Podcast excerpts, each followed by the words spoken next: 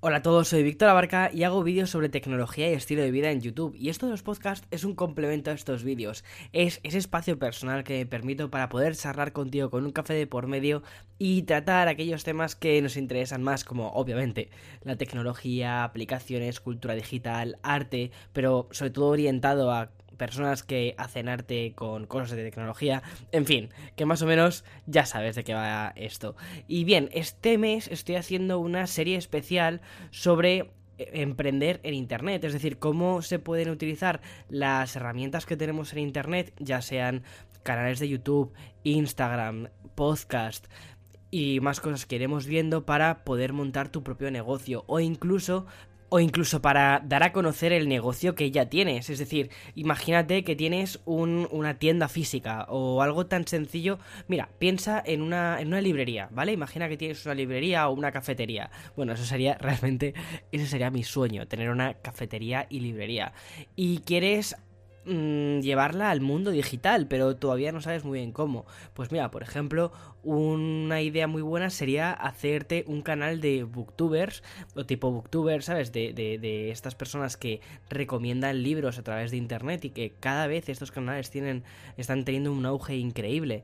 O, por ejemplo, crearte un Instagram y mostrar los cafés que haces en tu cafetería, librería, o incluso, ¿por qué no? Un podcast. Y bien, justo de eso es de lo que va este episodio, de cómo el podcasting sí que se puede convertir en un negocio.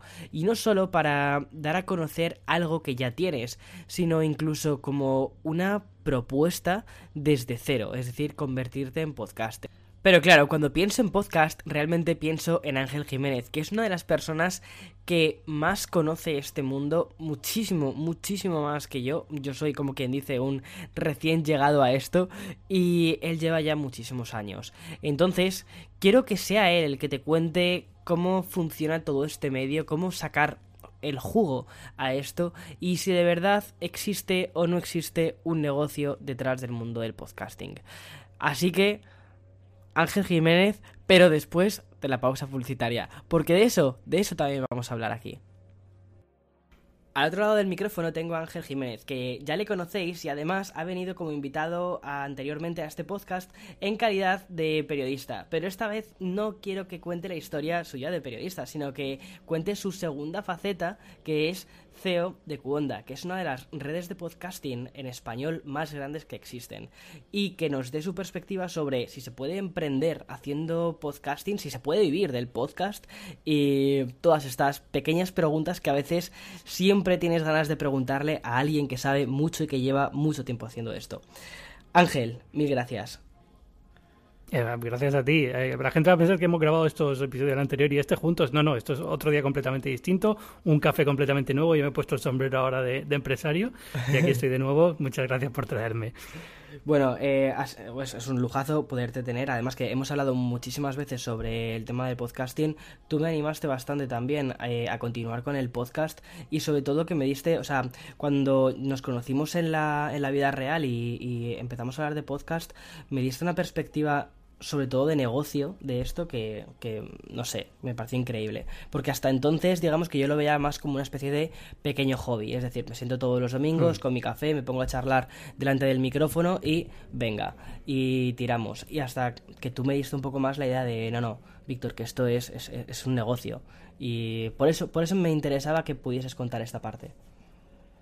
Sí, bueno, primero, pues me hace muchísima ilusión que fuera yo el que te impulsara en ese sentido, porque no, no lo sabía. Tú siempre has tenido un podcast que es buenísimo, con un montón de audiencia y casi que nos das envidia al resto de podcasters, ¿no? Porque funciona muy bien y es, un podcast fantástico. Así que, bueno, me alegra mucho saber que he tenido parte de, parte de que ver. Y si te sirve de algo, eh, tú has hecho lo contrario con YouTube. Tú has hecho que yo me plantee YouTube, aunque todavía no he empezado a hacer nada, me lo, me lo estoy planteando cada vez más como debería intentar algo, debería hacer algo, podría, podría hacer algo. Y eso ha sido gracias a ti, fundamentalmente o sea que yo creo que va, en las dos direcciones. Qué bueno, qué bueno Ángel. Pues entonces escúchate el episodio anterior que es justo sobre YouTube. está muy bien, lo he escuchado ya, está fantástico. Ah, sí, ah, vale, vale, vale. Ahí metiendo mi cuña publicitaria. Em, Ángel, la pregunta del millón, ¿cómo empezar un podcast? ¿Vale? Muchísima gente me escribe a, a través de Instagram y me preguntan cómo empiezo mi podcast.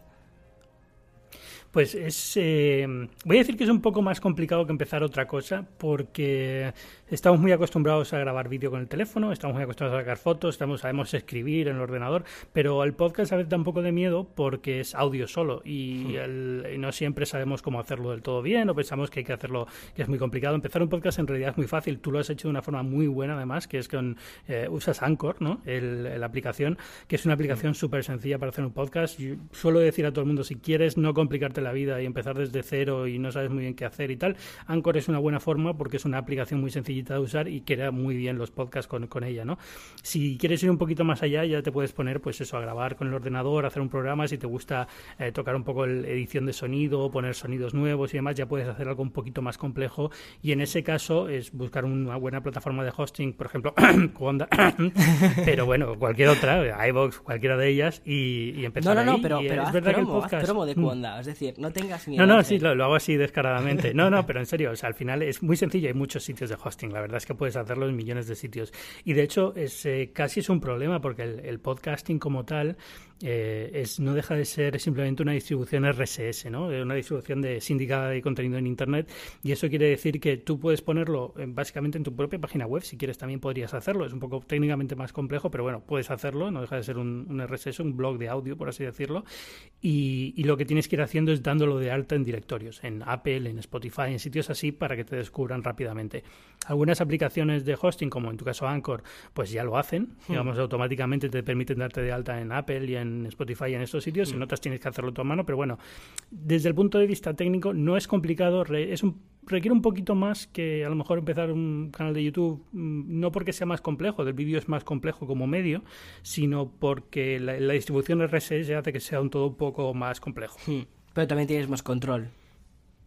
Totalmente, y esa es la parte buena, ¿no? El podcast al final es un medio en el que tienes muchísimo más control. Eh, es tu podcast, no dependes de una plataforma única. Eh, eh, tienes más, eh, más posibilidades, digamos. Sí, totalmente. Eh, la típica pregunta que también suelo tener bastante es si hay que hacer un podcast o si hay que hacer cuatro podcasts, por ejemplo, antes de lanzarlo. Es decir, tienes grabado uno y luego de repente, ¿sabes? Bueno, podcast, eh, eh, hay episodios. Vamos exacto, a exacto. no, no, no, es, perfectamente y eso es algo que merece la pena aclarar porque a lo mejor la gente se confunde. Hay gente que llama podcast a cada episodio, hay gente que llama episodios y el podcast es, digamos, el, el, programa general. Exacto, Pero bueno, sí, esa es la idea. Un poco de, las dos formas. Eh, no hace falta. hay una cosa buena y es que si haces dos o tres o cuatro, te permite un poquito más de colchón a la hora de mm. buscar el ritmo. Porque hay otra cosa que es muy común, que es empiezas un podcast y te das cuenta luego que es más trabajo del que crees, ¿no? Y entonces los primeros cuatro salen muy bien, pero a partir del quinto empieza a ser un trabajo muy duro. Entonces, si tienes cuatro o cinco pregrabados, te puedes dar un poquito más de colchón a la hora de, publicarlo. Y una cosa que recomiendo siempre y que yo no sigo, o sea, eh, que la gente lo entienda, yo lo recomiendo, pero, luego yo no lo sigo por, porque es muy difícil y es la parte más difícil, la, que la gente no se da cuenta, pero lo es, es la consistencia. Es decir, eh, hmm. ponte un día eh, a la semana, a los 15 días, cuando sea, te pones la cadencia que quieras en el podcast, yo voy a sacar un programa cada 15 días, cada mes. Hmm. Pero asegúrate de que salga cada 15 días o cada mes, porque eso no, es, no estar ahí en el momento que tienes que estar castiga mucho en descargas y castiga mucho a la audiencia. Eh, ya te digo, yo soy el primero que falla en esto. Yo creo que al final muchos fallan en esto, los, todos los que lo hacemos un poco por, por, eh, por afición, ¿no? No, no como, una, como una vía comercial. Cuando hmm. ya te profesionalizas un poco, pues ya es diferente porque, bueno, hay dinero en, medio, hay sponsors y tal, y tienes que cumplir, pero hasta que llegues a ese punto es fácil, eh, digamos, meter la pata y no, no salir una semana y perder parte de la audiencia y demás. Pero bueno, Quitando eso, por eso digo que tener cuatro o cinco a lo mejor te ayuda a ese primer paso inicial en el cual te va a costar un poco tener esa regularidad. Totalmente. Eh, ¿Con binarios cómo, cómo lo hiciste cuando empezaste? ¿Tenías ya pues, grabado eh, alguno directamente? Porque realmente binarios es muy pues, del eh, día a día. No, no tenía es muy del día a día, no tenía ninguno. Y Divinarios eh, surge de una forma un poco rara porque fue justo cuando empezamos Cuonda, hace ya casi cinco años, en Nueva York, eh, Ana y yo. Y, en ese momento eh, nosotros queríamos probar un poco cómo funcionaba y llevaba con la idea de hacer un podcast desde hace tiempo y eh, digo, bueno, pues esto va a ser la excusa para lanzarme y, empezar a, moverlo, ¿no? Hmm. Y entonces lo, empecé, empecé con, eh, llamé a Alex Barredo, fue el primer programa, el primer invitado a mi, a mi podcast y empezamos a hablar y conforme se acabó lo subí y, ya está, ¿no? me puse un poco la meta de voy a salir los jueves y voy a salir cada semana y de hecho en el segundo empecé a pensar, casi voy a intentar hacerlo diario. Evidentemente no lo hice nunca diario porque es un trabajo brutal. De hecho, Alex Barredo tiene un podcast diario de tecnología que es Mixio, que es muy, muy bueno y es un trabajazo increíble. Hablaremos de esto más adelante en el programa porque si quieres hablar de gente que vive del podcast, ese es un, es un caso fantástico, ¿no? Perfecto. Pero, pero bueno, es eso. Entonces, eh, simplemente fue así. Eh, empecé y, salí un poco también con el formato ya hecho. Es decir, al final lo que yo trataba de hacer es en español lo que John Gruber hace en, eh, con The Talk Show en inglés, ¿no? Es tecnología, pero a modo de conversación distendida cada semana con gente que está en el hmm. mundo de la tecnología y que quiera hablar de, pues, de qué ha pasado, por qué es importante, por qué no. Hmm con algún chascarrillo propio, único, diferente, que no sea de tecnología siempre, ¿no? A lo mejor puede hablar otra cosa, ¿no? Pero, pero, pero bueno, que sea un poco el hilo conductor, sea la tecnología y lo que está pasando. Sí, no, y además creo que partes de una posición muy buena, Ángel, y es que llevas muchísimos años en el sector de la tecnología, te conoces a todo el mundo y tienes invitados muy buenos. O sea, yo he descubierto muchos invitados gracias a ti y que y al final luego los he terminado agregando a Twitter y dices, eh, wow, o sea, está, o sea, presentas a mucha gente muy interesante que muchas veces está entre la, o sea, está detrás de las bambalinas, ¿no? Eh, del mundo de la tecnología, o sea.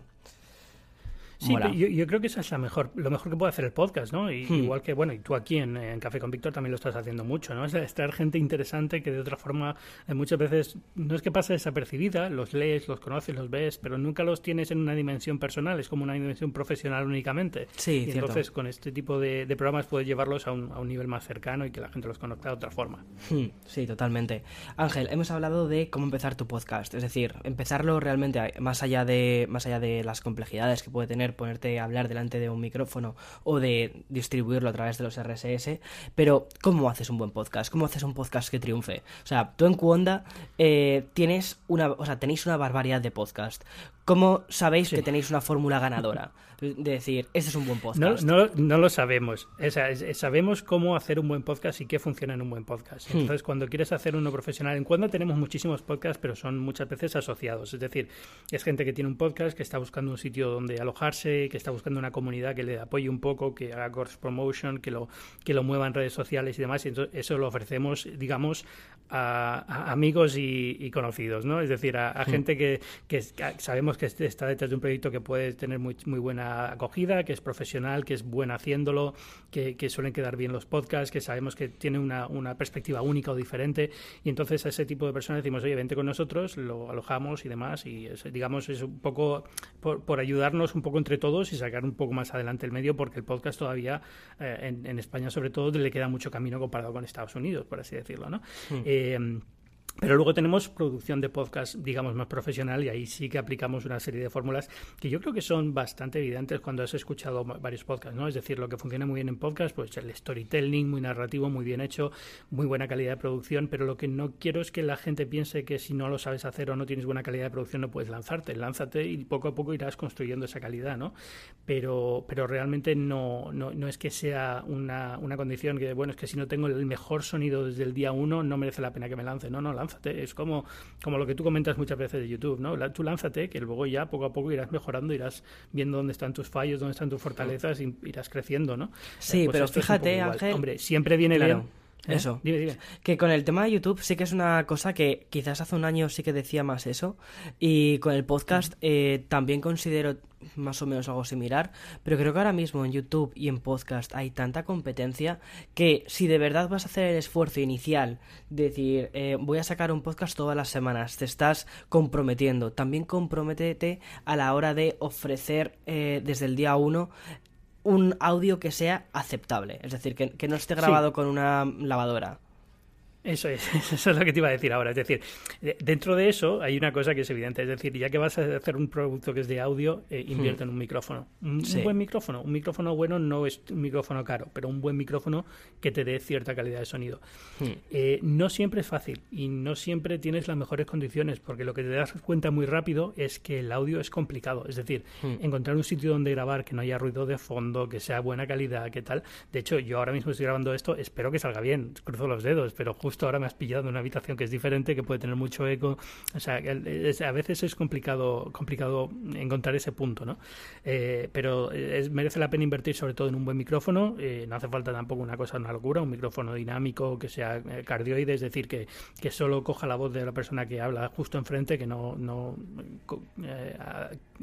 iba a decir coger de nuevo, pero sabe mal sobre todo porque ahora tengo la, mentalidad esta de no del mundo latinoamericano y no quiero ah, no te, no te preocupes. Sí, no, bueno, es, pero bueno, que no capture un montón de argentinos, pero saben, saben muy bien que, cuando digo coger no, no, me, refiero a otra, a otra cosa.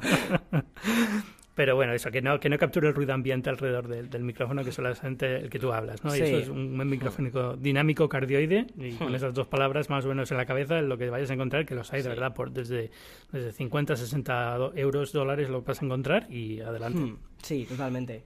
Es decir, sí que tienes que tener al menos algo mínimo, algo mínimo con lo que hmm. empezar.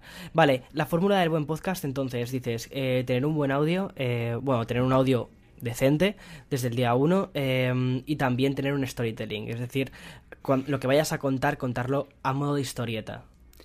Eso, eso está muy bien, y sobre todo para ciertos podcasts. No todos los podcasts son mm. iguales y no todos mm. tienen que serlo, y entonces esto es una fórmula que funciona muy bien, pero eh, hay una fórmula, hay una forma de pensar en esto, y es que si te gustan los hilos de Twitter, sí. los hilos de Twitter son una forma de storytelling. Pues mm. piensa en ese, en ese nivel, ¿no? Es decir, cómo, cómo puedes, eh, a partir de un tema que tienes en la cabeza, desarrollar una historia que sea atractiva para el oyente. Y que sea atractiva quiere decir, pues eso, que, puedas encontrarle giros de guion, que tenga sorpresas, que tenga emociones en cada, en cada punto, ¿no? Hmm. Y, pero, pero hay podcasts que no se dan a eso. Binarios es un podcast de tertulia, no es tanto storytelling, ¿no? Y entonces es más, el, ahí el peso del podcast está en quién es el invitado, ni siquiera quién soy yo, que al final, digamos, soy accesorio, sino quién es el invitado que se sienta conmigo y cuál es la dinámica que tenemos él y yo a la hora de hablar y la, química que hay entre las dos personas, ¿no? Entonces eso ya también es más complicado y al final es eso, no te puedo dar una fórmula, digamos, eh, 100% segura. Lo que sí te puedo decir es, si cuidas el sonido y si tú crees que es un producto en el que tú crees y crees que puede funcionar, que lo has hecho pues realmente te sale del corazón y crees que es un, eh, merece la pena que alguien escuche lo que quieres decir,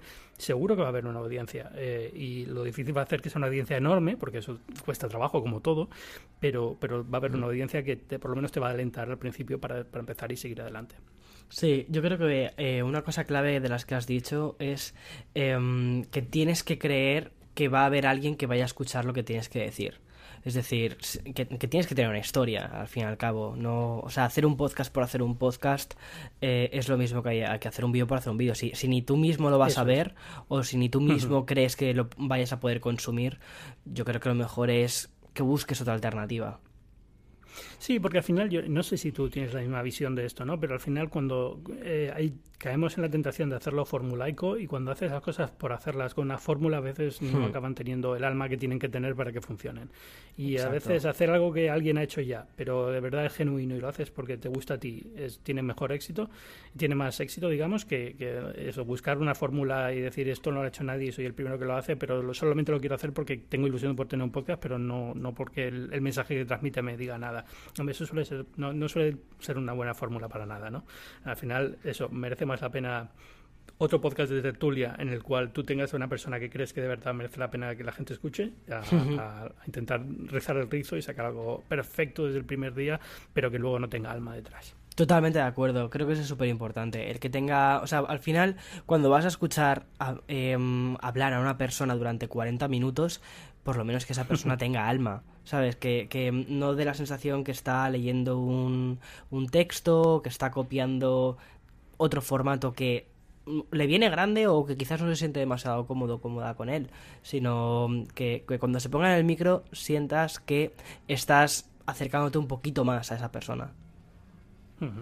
Pero bueno, eh, Ángel, vamos a entrar un poquito en, el meollo, es decir, en, lo jugosito, ya que estamos haciendo esta pequeña serie sobre mm, cómo empezar un negocio en Internet. Hemos visto eh, el tema de YouTube, hemos visto el caso de, Álvaro hace unas semanas, conté la semana pasada también cómo empecé yo mm, con YouTube y el dinero que se puede, o sea, si se puede ganar dinero, si no se puede ganar dinero en esto, vamos al tema del podcast, porque yo creo que esto es la duda de muchísima gente. ¿Se puede ganar dinero en podcast?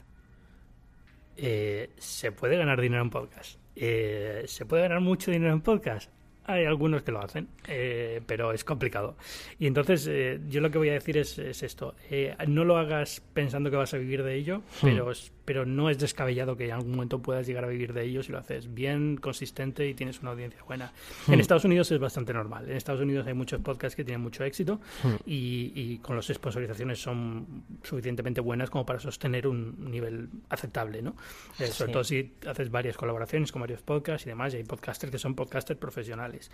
En España no tanto, y en América Latina no tanto. Lo digo desde Cuonda, que es verdad que lo intentamos, intentamos que todos los podcasters puedan vivir de eso, pero es complicadísimo, es, todavía cuesta mucho la parte de la publicidad. Dicho eso, no solamente sponsorización y publicidad son las únicas fórmulas y, se puede vivir de un podcast eh, con donaciones de oyentes, con muchísimas fórmulas, como todo, igual que la web, igual que YouTube y demás. Sí, pero con el tema de donaciones lo veo muy difícil. Que bueno, las eh, personas depende, depende. O sea, hmm, para, depende. Sí, dime, perdona. No, iba a decir que depende mucho, porque es verdad que no es. Eh, eh, no, no tenemos. Eh, yo creo que España es muy difícil país para donaciones en general. Es muy fácil que la gente te, dé, te done algo de dinero en un Patreon o una cosa así, un mes. Es muy complicado hacerlo recurrente.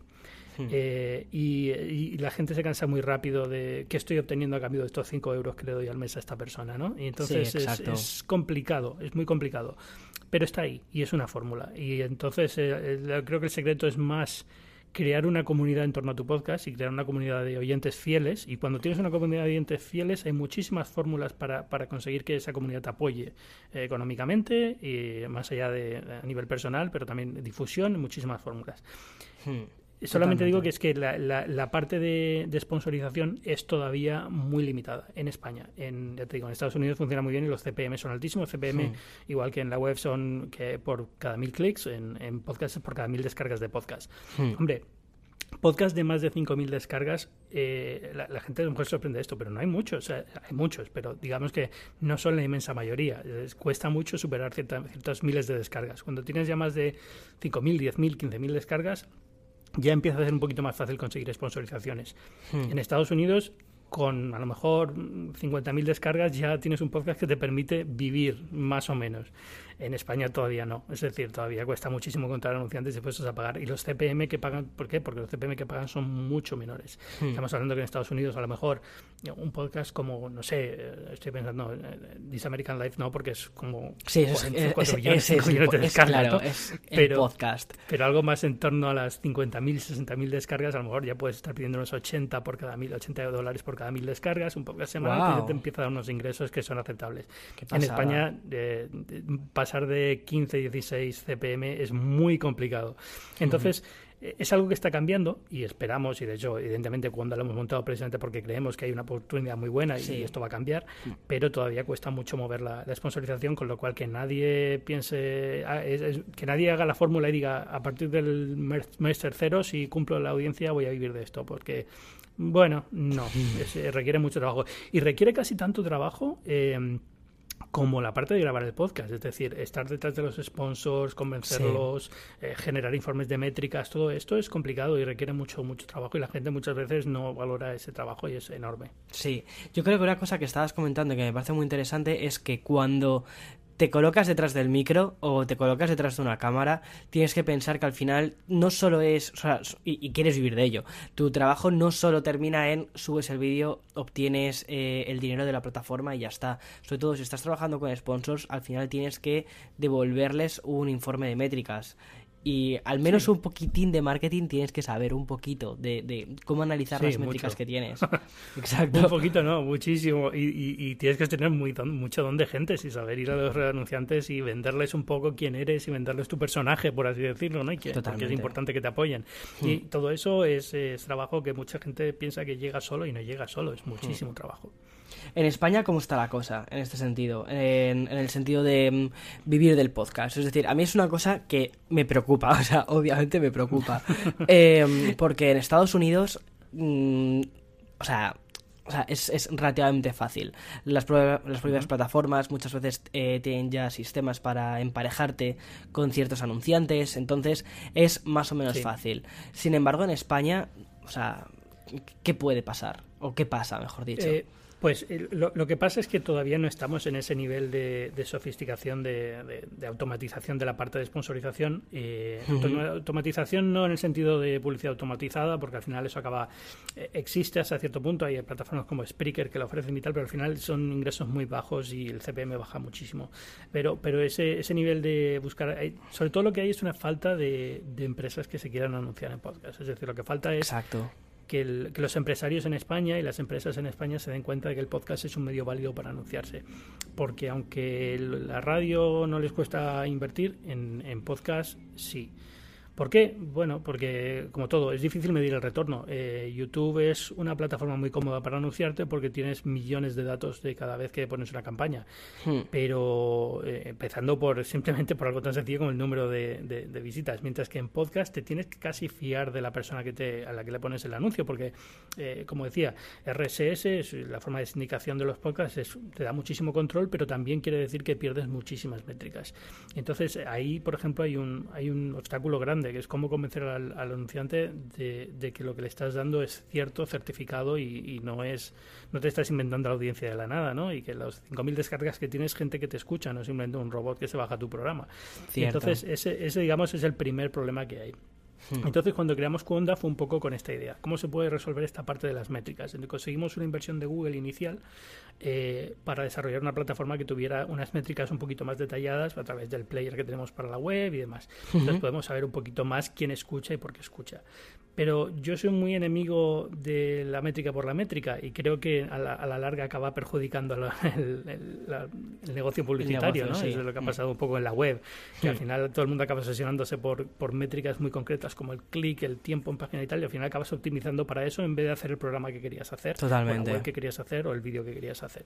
Entonces, eh, es lo bueno del podcast es que todavía funciona. Yo, yo pongo el, ejemplo de Estados Unidos porque es una maravilla. Cuando vienes de España y ves cómo funciona Estados Unidos, dices, ojalá fuéramos así. Eh, eh, el que todavía es, es una sponsorización eh, nativa muy parecida a la de fórmula de la radio de toda la vida de bueno pues el, anunciante lee el anuncio no y comenta un poco lo que mm. en su propia voz lo que está lo que está anunciando. Pero en el podcast funciona muy bien porque sueles tener un, un, vínculo emocional con el presentador. Es una persona a la que estás escuchando en tu cabeza eh, de una forma en la que muchas veces otros medios no te permiten hacer. Es la magia de la radio, ¿no? Pues digamos hmm. que en el podcast es un poco lo mismo. Estás escuchando una voz que te habla directamente a tu cerebro, por así decirlo, desde los auriculares y creas un vínculo emocional que no tienes en otros sitios y que te permite, pues eso, eh, eres una voz de confianza. Eso, eso es una responsabilidad también para el, para el podcaster. Es decir, no puedes tampoco anunciar cualquier cosa porque hmm. sí. Entonces siempre intentas buscar sponsors que sean buenos, que encajen con la audiencia, que tenga una historia que sea verdad detrás. Y a mí me sorprende todavía que muchísimos podcasts en, Estados Unidos que escuchan los anuncios y es que de verdad eh, eh, la persona que está detrás no ha dicho este esta semana me ha tocado anunciar colchones. Es, es como, de verdad, los, los he probado, me ha gustado mucho, confío en esta marca. es, es un lenguaje de publicidad muy diferente al del resto de medios. Sí, totalmente. O sea, no es meter la cuña publicitaria y ya está, sino que va un poquito más allá esa, esa parte. Eso es. No, está, está, o sea, está bien la, la combinación, bueno, la combinación, la comparación, perdona, de, de, Estados Unidos versus España, porque sí que considero que en España al final todas estas cosas terminarán llegando, o espero, ¿eh? O espero que terminen llegando. Eh, más que tú lo espero yo, que me juego, me juego la empresa en esto. Cierto, cierto, pero, Pero, pero, sí, sí, al final es, al final es un, es un tema simplemente también de audiencias, es decir, el hmm. mercado estadounidense es muy bueno porque son 250 millones de personas o 300 millones de personas, mientras que en España eh, el, el, público objetivo, en España concretamente, son 50. Y aunque pienses en el público latinoamericano, el hispanohablante mundial, que es muchísimo mayor, que son 500 hmm. millones o lo que sea, realmente es muy fragmentado el mercado y no, no siempre consigues que los sponsors quieran anunciarse en yo qué sé, una empresa española no tiene que querer anunciarse en Argentina o en México, por ejemplo, con lo cual eh, pierdes un poco ese, esa ventaja que te da el que haya tantos hispanohablantes en todo el mundo. Tu audiencia puede ser enorme, pero muchas veces no convences al anunciante para que te ponga dinero porque, porque dice, bueno, es que de audiencia porque no venden, claro. es una, una, pequeña fracción. Exacto. Exacto, porque no venden en alguno de los países y no les interesa y todo esto. Eso es. Y, luego, y luego que en Estados mm. Unidos la verdad es que funcionan mejor estas cosas. ¿eh? Fíjate que si escuchas muchos podcasts, verás mm. que los anuncios se repiten mucho suelen ser anuncios pues de marcas de colchones, de Squarespace, que está en todos prácticamente, sí. MailChimp, cosas así. Y son, si te fijas, son empresas que funcionan o de venta directa o, con, o con productos que pueden asociar a un código de, compra. Es decir, a un, eh, vete a la página web, eh, lo que sea, lo que sea, punto barra el nombre de mi podcast o usa este código cuando vayas a comprar algo, hmm. porque eso es lo que les permite a ellos medir el retorno de la inversión en podcast. Porque realmente, lo que decía antes, las métricas son muy diferentes a las que tienes en otros servicios y no son tan completas. Entonces, hmm. suelen ser empresas que se dan mucho a eso. Eh, un anuncio de Coca-Cola es más difícil encontrarlo en un podcast. Lo que sí puedes encontrar, y esto es digamos la otra parte que sustenta a Cuonda como negocio, es eh, que Coca-Cola quiere hacer un podcast. Entonces producir un podcast para Coca-Cola puede tener su, su éxito y puede tener su mercado y demás. Entonces ahí sí que hay dinero, pero no entra digamos a los podcasters tradicionales. Es otra forma, es otro digamos otro revenue stream. Sí, no es que tú en tu casa digas tengo esta historia que contar, voy a empezar y me va a venir Coca-Cola y me va, se, va, se va a anunciar en mi... No funciona así. De eso ya, ya te digo que ya te olvides porque no va a llegar nunca, pero bueno. Ya, qué pena, la verdad. Pero bueno, eh, espero, sí, o sea, sí que espero que vaya cambiando, sí que espero que también que evolucione. Eh, yo creo que a, o sea, a medida que el negocio publicitario vaya madurando un poquito y mm, sobre todo las personas que ahora mismo son las que invierten, las que tienen el dinero ¿no? de las empresas, vayan consumiendo este tipo de formatos, digan, vale, quiero anunciarme en este formato. Y creo que, que está pasando cada vez más, Ángel. Sí, no, y te lo puedo decir yo con datos, digamos, de, los últimos cinco años de cómo ha ido evolucionando la empresa. Yo recuerdo al principio teníamos que ir a contar que era un podcast de muchas empresas y ahora cuando entramos en una reunión, por lo general, no hace falta explicarlo. Sí. Ya tienen una idea de lo que es y ya van pensando en, bueno, ¿y cómo puedo entrar en esto? ¿Cómo puedo, eh, qué me aporta a mí este mercado? ¿no? Entonces ya, es, ya la conversación ha cambiado de nivel. Y es el, digamos, el nivel previo a que ya por fin sea un, mercado como, el, como, decíamos antes, como Estados Unidos, ¿no? en el que ya se acepta como un medio válido en el cual eh, la inversión publicitaria tiene sentido a pesar de que medirla sea un poco más complejo. Sí, totalmente. Eh, ¿Se puede vivir del podcast, Ángel? Sí, hay gente que lo hace, lo comentábamos antes, ¿no? Hay gente que lo hace, eh, ya digo, con muchos asteriscos y qué es lo que consideras vivir y cómo hacerlo. Vivir es sacarte un sueldo digno, poder pagar el alquiler en, en Madrid.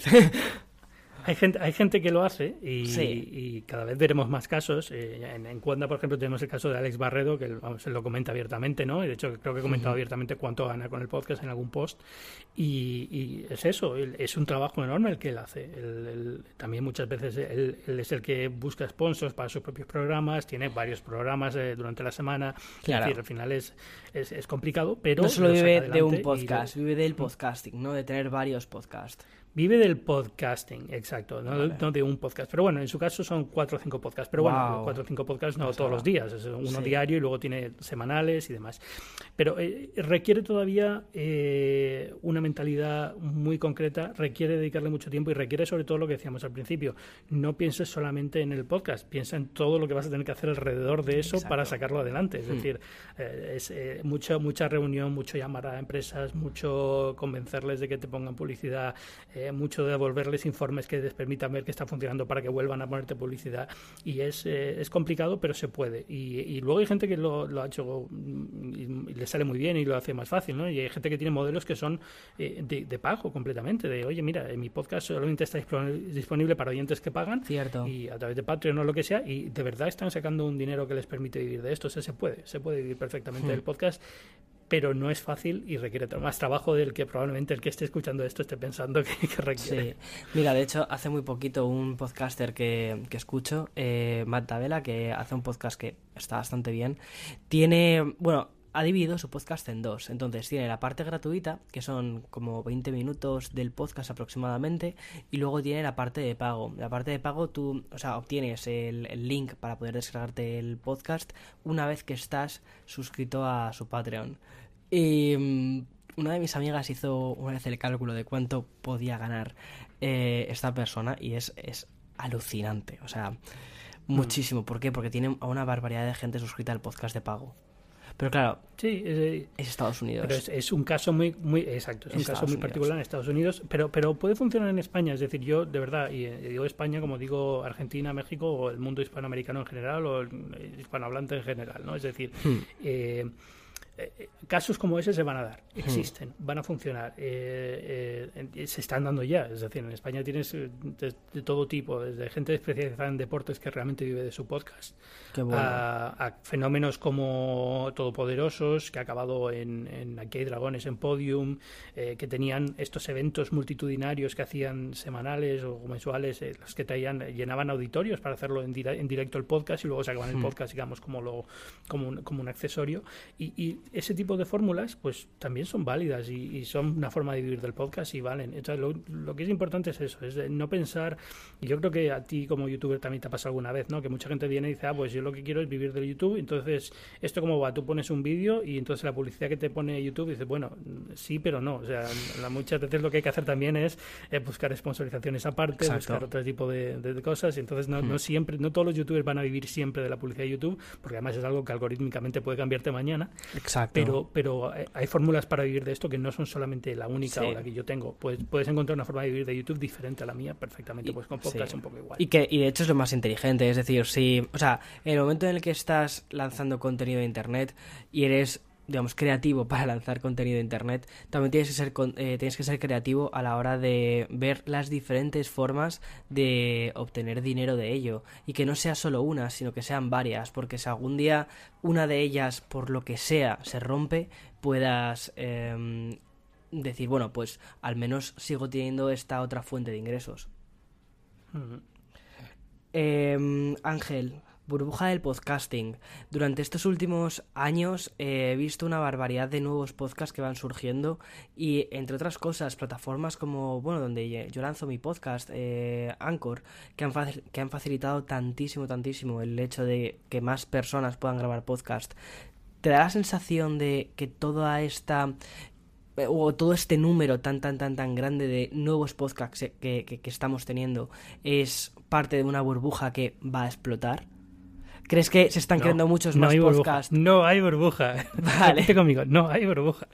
No, a ver, o sea, esto es, esto es normal y es bueno que pase. sí. Eh, al final, cuando, cuando tú bajas el, nivel de, exigencia para que la gente entre en un medio y tenga, o sea, piensa en esto, antes tener mm. un programa de radio era muy complicado, tenías que conseguir convencer a una radio que te diese un programa y las mm. radios eran, el número de radios era limitado y tenían unas frecuencias en las que podían emitir y estaban limitadas por, por licencia.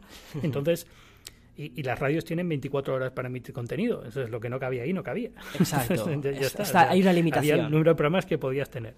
Y, eh, lo que abre el podcasting es esto, igual que en su momento la web abrió la posibilidad de la gente de publicar eh, textos escritos o fotos o lo que sea, que antes no podían porque el número de revistas o periódicos era limitado, el número de páginas que había era limitado. Entonces, esto creó una explosión enorme en blogs en su momento y no pasa nada, es normal. Pasa y no todos los blogs van a funcionar y al final los que funcionaron funcionaron muy bien y se crearon modelos de negocio en torno a ellos y escritores que de otra forma no hubieran salido adelante han salido adelante y son famosos y son conocidos. Con podcasting pasa un poco igual. Eh, ¿Hay una burbuja en el sentido de que hay muchísimos podcasts que no van a funcionar? Sí, pero eso no quiere decir hmm. que sea algo malo. Es que lo que estamos viendo es eh, lo, que, lo que hace falta. Todas las semillas que necesitamos plantar para ver cuáles van a crecer y van a ser buenas y van a funcionar. Son los juegos del hambre. Exacto, no todos van a funcionar, es hmm. un modelo muy duro en ese sentido, hmm. porque hay mucha gente que se va a quemar por el camino, hmm. pero es, es, la única forma que tenemos de al final seleccionar los que son buenos y los que realmente resuenan con la audiencia y tienen un mercado, por así decirlo. Entonces, no es raro que de repente haya muchísimos podcasts, igual que no es raro que de repente todo el mundo sea fotógrafo en Instagram y tenga muy buena calidad. O sea, al final es que la gente tenía una, ilusión por publicar fotos y hacer fotos y había fotógrafos muy buenos completamente desconocidos porque no tenían un hueco para salir y que han, triunfado gracias a Instagram, pues esto es igual. Entonces, es, es, eh, es no creo que haya una burbuja, pero a mucha gente le va a parecer que hay una burbuja y mucha gente va a sufrir como si hubiera una burbuja, pero es lo normal. O sea, hay que tomárselo como nada más trágico de lo que es, es decir, es, es, una selección natural como otra cualquiera. Exacto, no, cuando hablamos de burbuja como que nos mm, ponemos como muy serios, muy... pero es, es efectivamente, es lo normal, es cuando incluso, o sea, vemos o sea, podríamos llamar burbujas incluso cuando estás estudiando. O sea, no todo el mundo va a probar un examen. En, o sea, cosas de este tipo. Em, no, pero yo, lo, puedo, lo, puedo, entender. O sea, hmm. entiendo esta idea de, oye, ¿por qué todo el mundo de repente tiene un podcast? Y yo, no puedo, no tengo tiempo para escuchar tantos podcasts como nuevos podcasts. Y bueno, es normal, hmm. pero hay una audiencia muy grande y, y, poco a poco se irán seleccionando los que merecen la pena y ya está, no pasa hmm. nada, es, es, normal. Es, hace que competir sea un poco más complejo, pero es bueno, yo creo, para el ecosistema en general a, a largo plazo. Totalmente. Y una cosa, porque o sea, yo empecé el podcast hace como tres años aproximadamente, dos, dos años em, que lo empecé y cuando, cuando me senté delante del micro, debo reconocer que tampoco em, oía demasiado, no escuchaba demasiados podcasts, pero sabía que había una tradición de podcasters, es decir, que el, que el podcast era algo que llevaba ahí desde hace diez años o, o más. Sin embargo, mm, durante estos últimos años me da la sensación que se escucha mucho más todo esto de podcast, de tener un podcast, hacerse podcaster, y que se está volviendo como mucho más mainstream. Antes era algo como que se lo dejabas a, cuatro, a cuatro personas raras que les gustaba muchísimo algo muy específico, podcast de videojuegos, y, te, y yo qué sé, tenías a los cuatro amigos que se habían juntado con un micro y se ponían durante tres horas a hablar de, un videojuego en concreto, lo subían a internet, te lo descargabas, lo escuchabas, era un podcast, pero no había tantos. Y era como algo mucho más de nicho, más underground casi. Y ahora se está convirtiendo en mm. algo muy mainstream. O, me da la sensación a mí, o, tú qué opinas? No, no, no, no, no es, completamente cierto. Eh, pero aquí lo que ha pasado es muy sencillo. Es que de repente todos tenemos un móvil en el bolsillo. Es decir, eh, el podcast, el nombre de podcast viene de iPod. en su momento estos programas se hacían exclusivamente para gente que tiene un iPod, se los descargaba en el iPod y los escuchaba a través de la ¿En serio? iTunes, ¿no? iTunes no, sí, el, sabía. El nombre de podcast viene, viene de ahí, viene originalmente de, de los iPod. Porque fue el eh, fue al principio, cuando eh, hablamos de, principios de la, de la, década de los 00, ¿no? 2005, 2007, 2008, cuando empezó un poco los primeros gente a hacer los primeros programas y, iTunes puso un directorio de podcast, por así decirlo. Eh, lo que pasa es que eso era, pues te lo bajabas en el ordenador cuando salía el programa y cuando sincronizabas el iPod, pues se sincronizaba el programa y ya te lo llevabas y podías escucharlo. Lo que pasa en los últimos años es que de repente todo el mundo tiene un smartphone que está permanentemente conectado, entonces ya puedes descargarte los, los podcasts desde cualquier aplicación en cualquier momento en todos sitios, con lo cual eh, el universo de oyentes ha crecido muchísimo. Eh, lo bueno del podcast es como lo bueno de la web. Eh, esos podcasts de tres horas de cuatro amigos que les gustan los videojuegos siguen existiendo y si te gustan los juegos es lo mejor que te puede pasar encontrarte uno de estos. Es que de verdad es, yo, yo soy, para mí un podcast que escucho todas las semanas es Accidental Tech Podcast, que es uno de tecnología de Marco Arment, Siracusa y, y Casey Lees. Y y son dos horas de gente hablando de tecnología, que dices, dos horas semanales, que hay que contar. O sea, que además muchas veces son discusiones circulares en las que dices, ya, ya has hablado de esto hace tres semanas, tío. Pero como te gusta, te quedas escuchando y acabas hmm. teniendo esta sintonía con ellos y te gusta escuchar sus voces, hmm. aunque sea de fondo, y entonces acabas, digamos, enganchado al podcast y, eso sigue siendo fantástico. Evidentemente, si no te interesa el tema, dos horas de tecnología y dices, la gente es insoportable. Exacto. completamente normal, pero para eso hay otros podcasts que a lo mejor te cuentan lo mejor de la tecnología en cinco minutos y ya está, ¿no? Hmm. Pero, pero bueno, es, es un poco lo, bueno de eso es eso, que hay para todos. Eh, pero pero eso es eh, la razón por la que de repente ha explotado, sobre todo es esa, ¿no? Que de repente todos tenemos un móvil, todos tenemos un dispositivo capaz de eh, sincronizar, descargar y escuchar podcast, que antes no lo teníamos. Totalmente. Sí. Oye, Apple me da la sensación... Perdón, dime. Sí, eh, creo que vas a salir por ahí. Vas a decir que Apple tiene mucho control aquí. Exacto. ¿No? Sí. Sigue siendo, digamos, el, directorio canónico donde poner tu podcast. Apple no, hmm. no, es, eh, no es un servicio de hosting, tú no puedes poner tu podcast en Apple y te lo, ellos te lo guardan en ningún sitio, tienes que tener tu propio servidor para esto.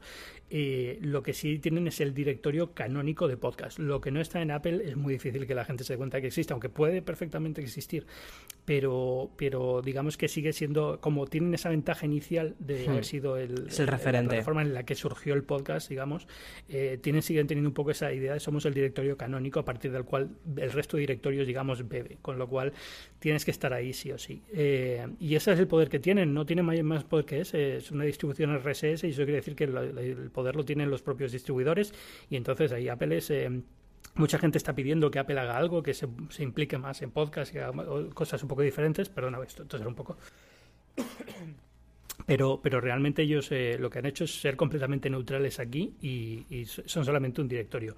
Otras empresas como Spotify sí están haciendo algo diferente, ¿no? Están, digamos, primero hacen rehosting, ellos lo que hacen es coger el audio y lo, lo ponen en sus servidores y luego ellos tienen más control de quién escucha, métricas y demás y tienen publicidad un poquito más detallada y eso, pero, pero en general esa es la razón por la que Apple tiene tanto, tanto control. Comentabas que Apple como que se mantiene en esta especie de, zona más neutral en cuanto a podcast y que hay muchas personas que piden, yo me incluyo entre ellos, que pedimos que Apple dé un pequeño pasito más adelante con, el tema del podcast. Pero también al mismo tiempo creo que algo están haciendo. O sea, me, me da la sensación que están apostando bastante por esto, sobre todo porque desde el World Developers Conference hasta ahora hemos visto pequeños cambios muy sutiles. Por ejemplo, que la aplicación de podcast esté de forma nativa en el Apple Watch, que también esté de forma nativa, eh, bueno, separada, mejor dicho, eh, en, los Mac, que se haya separado de, bueno, iTunes ha dejado de existir y tiene ahí su propio huequecito, su propia aplicación. No sé, me da la sensación de que, que están, que están metiéndose en el tema del podcast de algún modo, que saben que toda esta parte de contenidos puede pegar bastante fuerte. Sí, yo creo que se han dado cuenta de que tienen algo que es grande, que, es que la comunidad les pide que sean... El problema de todo esto es hasta qué punto te involucras y, modificas las cosas sin que sea hostil para la comunidad. Y la comunidad de podcast es difícil, vamos a ponerlo, vamos a ponerlo así.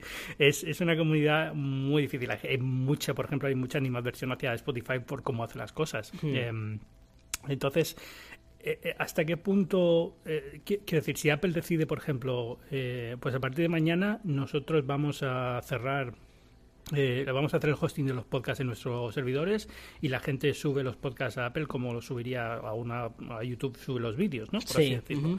y, y nosotros somos el único distribuidor y a partir de nosotros somos los únicos que vendemos la publicidad y demás pues evidentemente la gente se volvería loca. Es decir, habría, eh, vamos, eh, tardaríamos cinco segundos en tener un estándar alternativo para hacer la distribución como se hace ahora, porque es lo que la gente quiere. Entonces, es, es, eh, es complicado entrar en este... es meterte en un berenjenal, es hmm. decir, hasta qué punto cambias las cosas sin cambiar el, la libertad subyacente que hay en el formato podcast, ¿no? Hmm. entonces es eh, por una parte hay gente que dice Apple podría hacer mucho más y es cierto, podría hacer mucho más, pero al mismo tiempo si hace mucho más posiblemente aliene Cortaría a las alas. a, muchos no usuarios, a muchos productores de podcast. Entonces es, eh, eh, buscar el equilibrio es complicado y yo creo que incluso dentro de Apple no saben muy bien qué hacer porque estoy seguro de que tienen ideas muy buenas si quisieran cerrar un poco más todo, hmm. pero al mismo tiempo sería cerrarlo todo un poco más, con lo cual es, es, complicado. Siempre algún perjudicado. Y con el tema de em, que existan, o sea, ¿tú ves factible en un futuro que lleguemos a tener, por ejemplo, unos eh, Apple's Originals o unos Spotify Originals, podcasts creados únicamente? sí. Bueno, Spotify ellos los tiene ya ah. y, hay muchísimas empresas que los tienen ya, muchísimas empresas de podcast. Eh, tienes iVox, tiene Originals también, ¿no? Tiene, ah, producciones propias que solo distribuye a través de su app precisamente porque tiene más control sobre cómo eh, la audiencia que tienen y demás, ¿no? Tiene más datos sobre todo esto y luego porque es una fórmula también de, de convencer a la gente pues de que pague por por apoyar ciertos podcasts y demás. Pero bueno, Spotify eh, Spotify tiene sus originals y de hecho acaba de anunciar publicidad para, para los originals, un, sistema de publicidad exclusivo para los originals que tiene. Mm, y otras empresas, pues, como yo que sé, eh, Acast o, o, voy a decir Luminary, cosas así, eh, que tienen programas que solo distribuyen ellos a través de, de, sus propias aplicaciones, por así decirlo. Eh, se ha intentado muchas veces, no siempre funciona.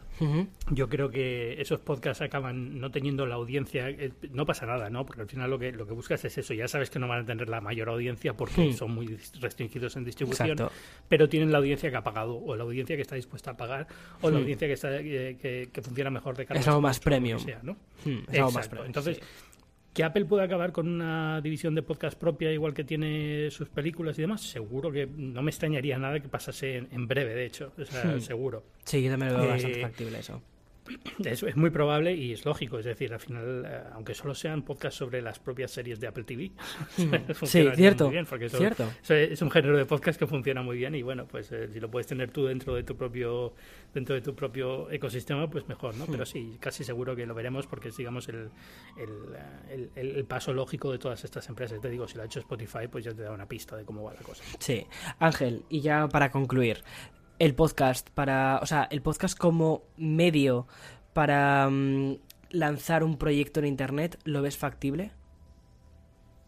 Sí, y de hecho es, eh, es es un medio que te permite hacer cosas que no te va a permitir hacer ningún otro medio. Entonces, merece mucho la pena. No todos los proyectos van a ser buenos para podcast, pero los que sean buenos para podcast van a ser mejor ahí que en cualquier otro sitio. Es decir, hay, hay cosas que te permite hacer que otros medios no te permitirían hacer. Y entonces, en ese sentido, es, eh, si, puedes, si sabes aprovecharlo y lo aprovechas bien, merece mucho la pena. Sí, yo creo que el podcast, eh, o al menos desde mi perspectiva, o un, un poco el motivo por el que empecé a hacer podcast, era con la intención de convertir esa audiencia en comunidad, en poder acercarme mucho más a la gente, de una forma que no puedes hacer, por ejemplo, cuando haces un vídeo. Un vídeo estás restringido muchas veces por el formato. Tienes otro tipo de cosas increíbles, como a nivel visual, puedes jugar con un montón de cosas, pero al final es un poco como cuando estás, como quien dice, en el circo, ¿no? Estás entreteniendo.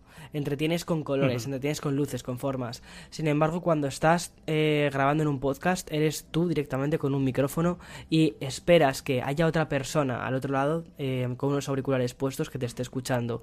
Entonces, ese vínculo que se crea, esa voz en la cabeza que comentabas antes, es muy fuerte. Yo creo que para muchísima gente que esté planteándose el empiezo un negocio en Internet, el podcast me parece que puede ser un complemento, quizás no lo único, pero un complemento, al menos no ahora, porque, porque lo que me comentabas, ¿no? Que es hmm. todavía complicadillo rentabilizarlo, pero sí creo que puede ser un complemento muy bueno para um, tu estrategia de um, contenidos o, o incluso si tienes, yo qué sé, una tienda de algo muy específico. O sea, no sé, el otro día estaba pensando en una tienda de videojuegos, algo mucho más casero, ¿vale? Una tienda, una tienda de videojuegos de segunda mano, de estos más sí. tipo retro. Imagínate un podcast que utiliza el nombre de la tienda. O sea, al final la, la conexión que creas es mucho más allá de cliente, es al final comunidad. Hmm. Y es, es, eso, es una herramienta muy buena para crear comunidad porque la, el nivel de intimidad que tienes con la persona que escuchas es mucho Exacto. mayor que el que te da el vídeo o el que te da un artículo en internet. Exacto. Y, y, de eso, eso es lo que funciona muy bien en el podcast y es lo que realmente todos los podcasts que tienen éxito lo puedes ver y ves que lo que tienen detrás es eso, al fin y al cabo. Es eh, voces que son eh, que tienen una personalidad muy buena eh, una comunidad que ha surgido en torno a ello precisamente por, por el sentido del humor o la, o la sí. inteligencia de la persona que está detrás y, y, que se mantiene y funciona precisamente por eso. Perfecto, Ángel. O sea, me ha encantado hablar contigo. La verdad es que he aprendido una, he aprendido una barbaridad. O sea, siendo sinceros ya, o sea, eh, incluso hasta fuera de micro, pero he aprendido un montón. Yo que soy como súper pagano con esto de los podcasts, que directamente empecé, empecé el podcast por aburrimiento, porque dije, Buah, me aburro aquí en San Antonio, me apetece contar mi historia y Oye, sí. si eventualmente os he escuchado, pues genial. Y si no, pues no pasa nada. Eh, pensar que todo eso ha evolucionado en esto y que ahora mismo estoy sentado aquí contigo, que estoy aprendiendo una barbaridad, es, es genial. No, pues eso, eso, eso, es lo bueno de, de, esto, ¿no? de los medios. De cualquier cosa que empiezas, siempre al final acaba siendo lo bueno. ¿no? Si realmente te apasiona, hmm. acabas aprendiendo un montón de cosas que no sabías o, o, que son tangenciales, pero que son igual de interesantes. Hmm, exacto. Ángel, mil gracias. Ha sido un lujo haber Nada, contado con Ángel para que justo nos pueda contar un poco cómo funciona mejor el podcasting, el contexto que hay detrás de, hacer un podcast y de toda la industria esta que se está moviendo, las diferencias que hay entre Estados Unidos y España, porque a veces cuando te llega alguna noticia como sobre todo el podcasting, suelen llegar noticias de Estados Unidos y dices, wow, qué pasada, esto es, esto es el, el nuevo YouTube, ¿sabes? Donde todo el mundo se va a forrar, en absoluto. O sea, te lo tienes que currar mucho, es una plataforma plataforma que está empezando y también creo que como tal, lo que le decía antes un poquito a Ángel, que también son un poco los juegos del hambre. Es decir, a ver quién aguanta y a ver quién se queda hasta que consigue por fin hacer de esto un trabajo. Yo estoy convencido que esto para muchísima gente va a ser un trabajo. Para, me refiero mm, con esto a mm, países hispanohablantes, tanto, yo te digo, España, eh, Argentina, México, Chile, Perú, todos los países. O sea, yo estoy convencido de que con el tiempo sí que se va a poder rentabilizar. Pero que mm, ahora mismo son solo unos pocos podcasters los que lo están consiguiendo. Pero bueno, oye, tiempo al tiempo. Al final también es lo que dice Ángel, que estas cosas hay que hacerlo porque te apasionan. Porque ahora mismo por dinero, por dinero como tal, no lo hagas. Si lo haces, hazlo porque te apasiona y porque de verdad tienes algo que contar. Bien, espero que hayas aprendido un montón de él. Yo he aprendido una barbaridad. Y puedes seguir aprendiendo mucho más de Ángel a través de su podcast, que es Binarios. Es un podcast que suele hacer casi todas las semanas sobre tecnología. Y como decía antes, lleva invitados muy buenos que solo él tiene acceso porque lleva toda la vida dedicándose al mundo de la tecnología. En fin, espero que te haya gustado este episodio, sobre todo que te haya servido para tener esa idea de qué es el podcast, comenzar tu podcast, que sepas también las herramientas con las que debes comenzar y mm, oye, adelante, o sea, tírate a la piscina, o sea, lo peor que ¿qué es lo que peor puede qué es lo que peor puede pasar? Que no te escuche nadie, que eso no va a pasar. Siempre va a haber alguien que te escuche, siempre. Y si por lo que sea ves que el podcasting no va contigo, que te cuesta muchísimo ponerte delante de un micrófono y contar una historia, pues no pasa nada, al menos lo has probado, ya tienes esa experiencia. En fin, espero que te haya gustado, como te digo, que hayas aprendido y nos escuchamos la semana que viene. Muchísimas, muchísimas gracias. Hasta otra. Chao, chao, chao, chao, chao.